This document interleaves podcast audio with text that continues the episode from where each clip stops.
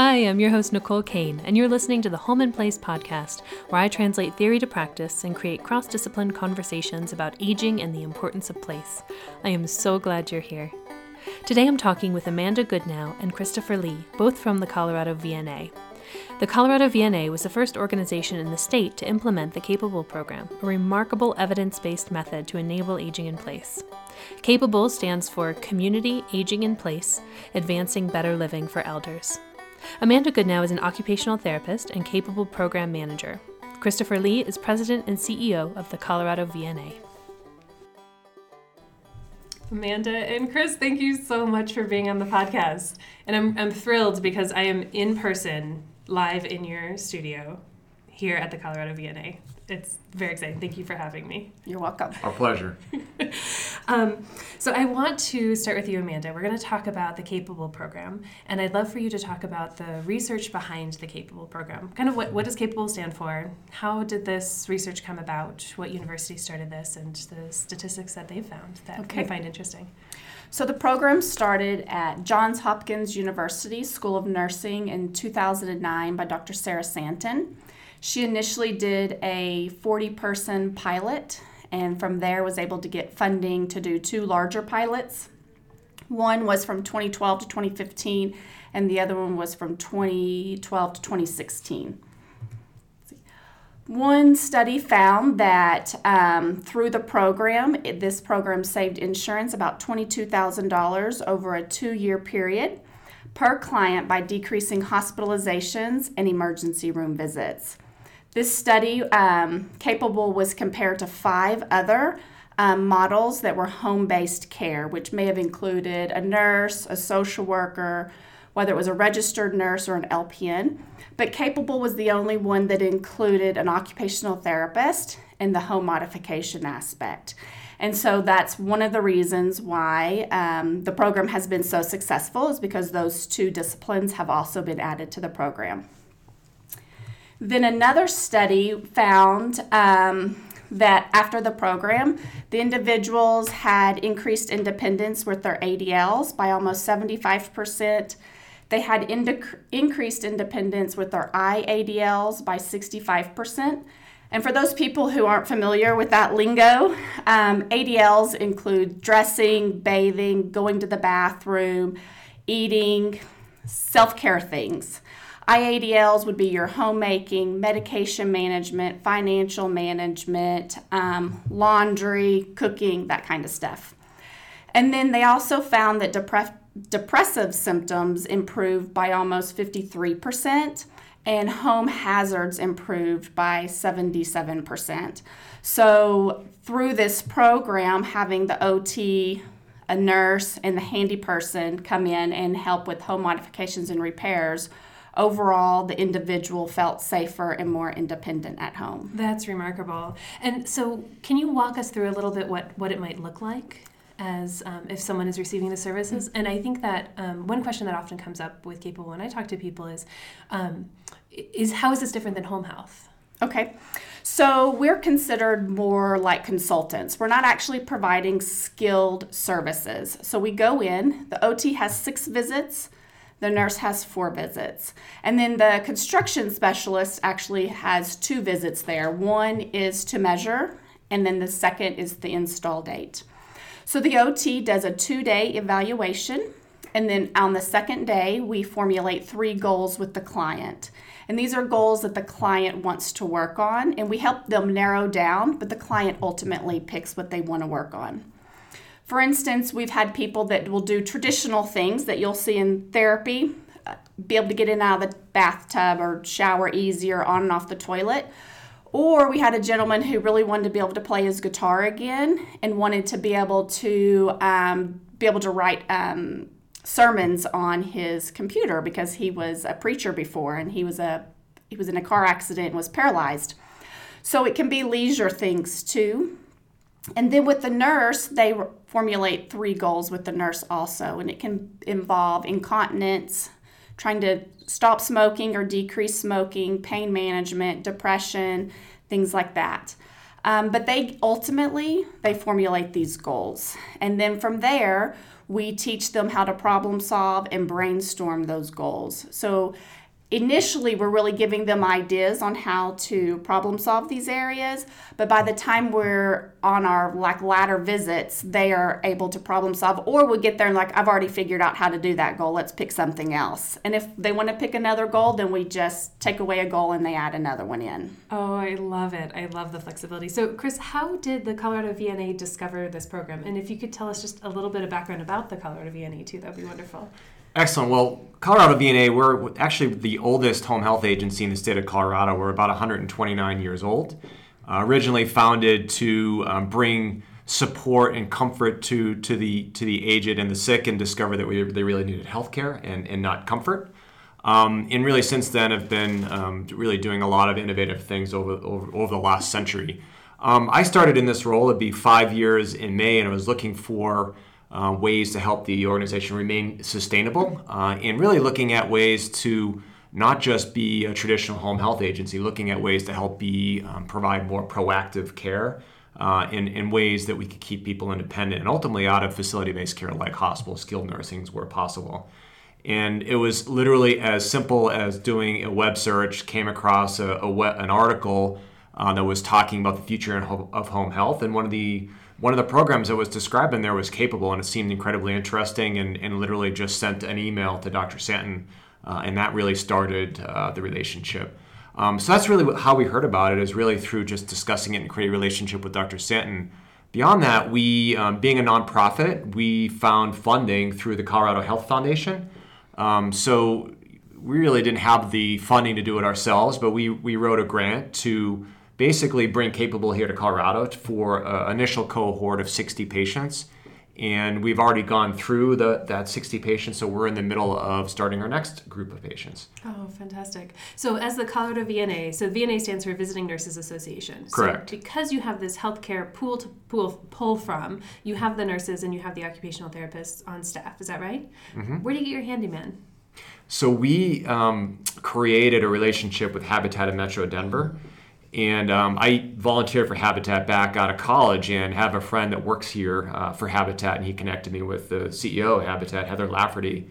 And literally, we knew that we we did we do some um, slight home mod as an organization with volunteers, but we really needed we knew that we needed someone much more professional than just volunteers. So simply a, an email and conversation with Heather and, and created a relationship. And ultimately, the way it works is Colorado VNA uh, is responsible for finding the patients, coordinating the care, providing the care.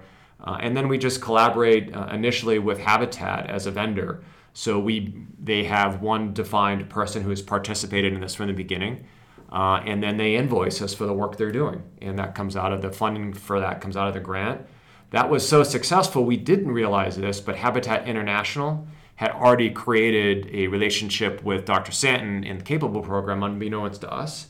So we created this program, this great partnership with Habitat here in Denver, uh, and then that ended up resulting in a large grant that Habitat International wrote um, to bring capable to I think five different communities or five different locations throughout the country, uh, and they chose uh, Denver as one of them. So that provided funding for another 100 patients. We've already started admitting those patients. Oh my gosh, congratulations. Yeah. That's huge.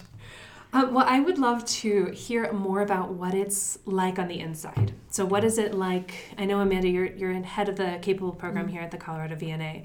Um, what is what does it look like? Can you walk me through um, a client experience? Okay, so. Um, well, I can tell you one, about one client in particular. Please. I went out to see her. She's 90 years old, and she's quite um, capable lady, but um, she was just okay with just being stuck inside. She's like, you know, I'm not going to go out anymore. She actually takes care of her brother, who is 65 and um, has some mental um, um, disabilities. I believe she told me his mental capacity is about a seven year old, but she helps take care of him. And he leaves during the day to go to a facility during the day. And so she said after he left, she was okay with just staying home and being inside until he came back. Well, we started seeing her. And one of her goals was she did she decided she did want to go to the community center or somewhere to exercise again. She wanted to get out. So I gave, got her a four-wheeled walker for long distance walking and she started going to the mall walking and was just really excited about that. She was going to the mall um, not too far from her house. And one day i came back and she said you won't believe where i went I said, Where'd you go? She goes, I went to the Cherry Creek Mall and walked around. I said, You did what? Because that's a, a, bit further from her house. And she was so excited about that because she hadn't been there in years and she loved going to that area of town. So it just gave her the ability for her to know that she could get out and do this stuff again you know, and then with the walker, literally, it was just so she could have a place to sit and rest when she needed to. Um, the other thing we did for her was um, we fixed the lock on the her back door because it didn't lock, and so she, just from that, she's like, I feel so much safer. Like that was made the biggest difference in her life was just having the lock on her storm door fixed. Um, and we did some other things for her. We installed an extra railing on her stairs um, on the other side, and then we did. I um, was able to purchase her a tub mounted bar for getting in and out of the tub because she literally gets down in the tub still.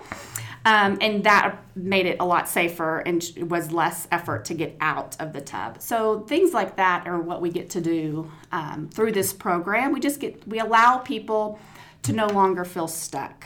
Um, and so far, we have found that ADLs have improved by 77 percent and depression has improved by 57%, pain has improved by 53%, and fall risk have decreased by 48% with our individuals. Staggering, mm-hmm. staggering numbers. Okay, let's go back to acronyms for a second because I okay. don't know if everyone knows what an ADL is. What does that stand for, and what is an IADL, and how is that different? So, ADLs are activities of daily living, and those are your toileting, getting dressed, both upper and lower body um, grooming and hygiene. And then IADLs were your instrumental, and that's your housekeeping, your laundry, cooking, managing your medications, and things like that. Yeah, the things that we do every day. Right. don't mm-hmm. don't even realize it until we can't do them anymore. Exactly. Exactly. Yeah. So, how do people become part of the Colorado VNA's Capable program? How, if they wanted to um, receive these services, do they need to qualify through so there are doctor? some. How does that work? So there are some qualifying factors because it is grant funded and it is part of a research study still. Um, but they would just contact me. They could either email me or call me with their information, and I could call them about the program, talk to them about it, see if they qualify, um, and then we could go from there. We do not require a physician's order because, again, it's not skilled care, it's more consultant work. So um, it's really just contacting me and seeing if they qualify. Excellent. So I want to hear more stories. Can you okay. tell me more stories from the field and um, for other client experiences? I can. So I would say the biggest thing we have found is depression. Just their overall um, mood has in, improved. I had a client also that was severely depressed. She had fallen and fractured her shoulder. So she in, it was non-surgical. So she had received home health services, and that's actually how we received the referral was from our our social worker that saw her in home health. And I went out to see her. She was really upset because she couldn't drive. She has a stick shift car and she broke her right sh- uh, shoulder. So she cannot use the stick shift. And we were talking and we started um, going over her goals and things like that. And one was able to get in and out of the house easier. So we were able to add railings on the side of her house for, the, for her steps and then uh, ultimately, towards the end, she was so involved in the community. Like she was calling her friends for rides. Initially, she wouldn't call anybody for a ride because she didn't want to be a burden to anybody. And at the end, she was going to a book club once a month with friends and going to play cards with friends once, once a month and was calling her friends to come and get her and take her out.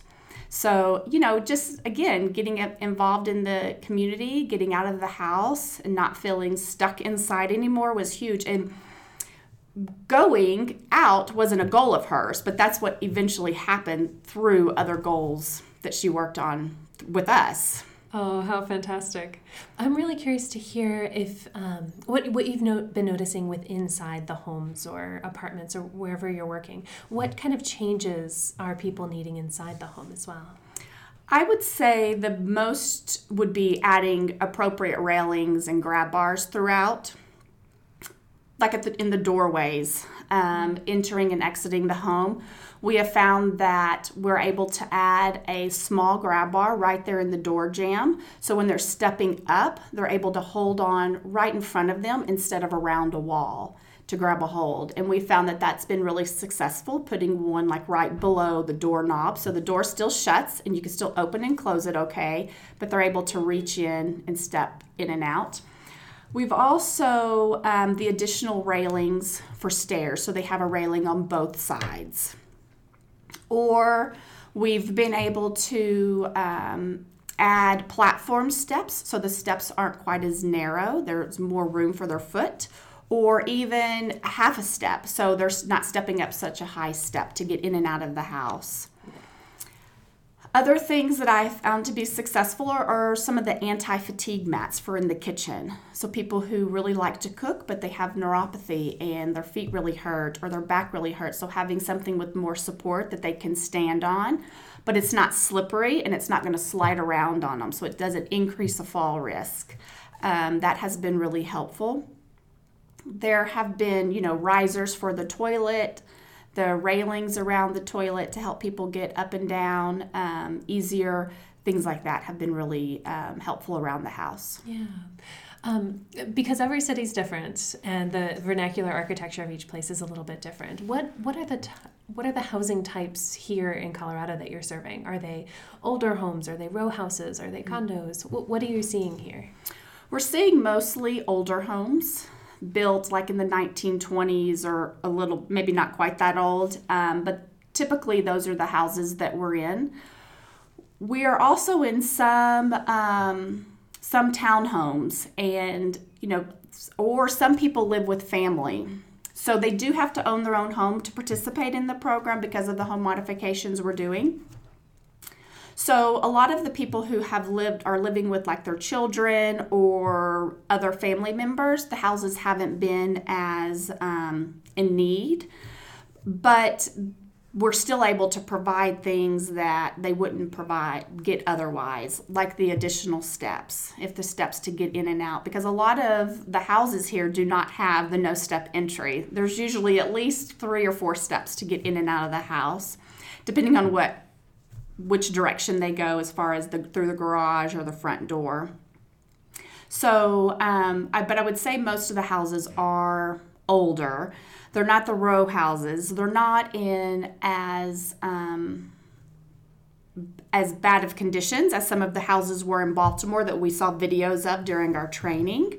But um, we're able to find other ways of helping people in their homes and just remain safe and independent. Yeah, and you found some pretty startling statistics that I'd love for you to share about the house, the the one percent. Oh, that's right. so um, what we found is that in order to age successfully in home, there are five things that you need to age successfully in home. One is a no step entry. The second is to live on one level. The third is to have wide hallways and doorways. The fourth, accessible outlets and switches. And the fifth is to have lever handles and faucets, uh, lever handles on your doors and faucets. And there's only 1% in the United States that actually have all five of those features. Isn't that remarkable? So, through the program, we're trying to help people instead of adapting them to their house, we're trying to adapt their house to them so they can stay. Speaking my language. uh, so, Chris, I want to come back to you too and talk about the future of the Capable program within the Colorado VNA, kind of what, what you hope for for, what you see, mm-hmm. what you want to what you want to do with this. So we're still really early with the program. One one aspect of the grant was to actually do real research, um, really to try to replicate uh, the outcomes that uh, was seen in Baltimore. Um, so we, we have seen very similar outcomes around depressive symptoms, fall risk, so on and so forth. But the gold standard in healthcare is have we actually decreased readmissions? And really, to figure that out, we have to look at um, compare uh, our patients that have been through capable uh, to patients that are similar uh, or people that are similar in age and geography. So we're just going to be doing that in the next uh, six months uh, or so. Really, what we hope to be able to show is that we really are decreasing readmissions and decreasing decreasing costs by twenty thousand dollars over two years. So really, where we want to go is to create this into a sustainable business model yes, we're nonprofit, but that doesn't mean we don't need to make money and have margins. So we want to be able to prove that this is the efficacy is the way it has been or way it is in, in Baltimore, and actually sell this to um, insurance companies that they want to provide this for their members so that they can keep them home longer. Um, so that's not that's one aspect of the whole business development uh, strategy. The second thing that we're really thinking about, it really feels like this should be something that people be really interested in, in themselves to self pay. So as Amanda mentioned, it was initially focused on people who are, we would say, applicable for Medicaid, for instance, people who are below 200% of the federal federal poverty level. But the reality is, so many people need additional assistance to to have people come in to look at their homes, irrespective of their ability to pay or, or not, uh, and provide that level of oversight. So, for instance, say my parents lived up um, in another state, I would be very interested in providing this level of care for them um, to really make sure that I know that the house has been adapted appropriately, that we've looked at what the risk factors are, so on and so forth. So we're looking at this as being kind of a private pay service line as well. So really interested in testing that in the next year or so. Um, and then third, we really feel like we want to continue providing this uh, for people who are in the Medicaid sphere because there's so much dollars spent on um, keeping people in skilled nursing and quite frankly, with the large explosion of people 65 and older in the state of Colorado, there's not going to be enough beds. So ultimately, the only real solution is to keep people uh, in the home, in their communities as long as possible. So we really want to continue as part of our mission being able to provide capable uh, for that community. Oh, I'm so excited. I'm so excited to watch you grow. Um, so I want to end with an offer for a call to action. Mm-hmm. Do you have um, partners that you'd like to be more involved with? What, what, what, would you like the listeners to consider doing? So we're as um, as we mentioned, we're still uh, two years into this. So in the sphere of research and, and medical and, and, and, growth and deployment of new programs, it's still pretty early. Um, but I'd love to hear: is there interest uh, for your listeners to be able to provide this on a self-pay basis? So just doing some research, really, just t- seeing what the interest is. Number one.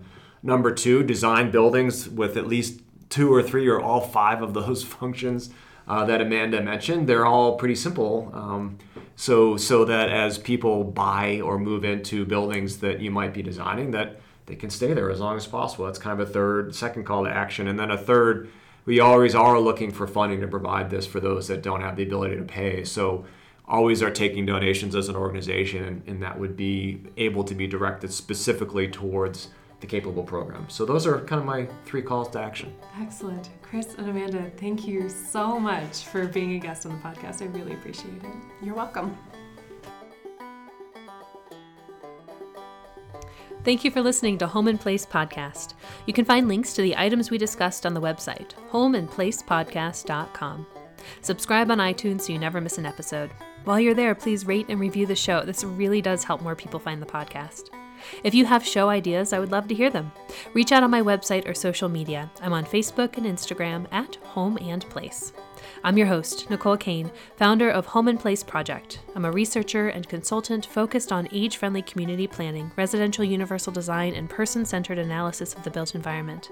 To connect, collaborate, or just find out more about me and my work, visit my website, homeandplaceproject.com. Written transcripts are coming for all episodes of Home and Place Podcast. You can find those on the website, homeandplacepodcast.com. Special thanks to the Audio Information Network of Colorado for broadcasting this episode to their radio listeners. Learn more about them at aincolorado.org.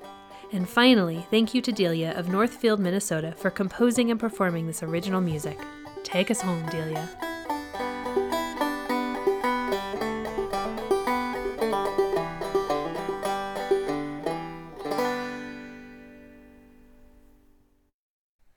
Thank you for listening to Home and Place Podcast.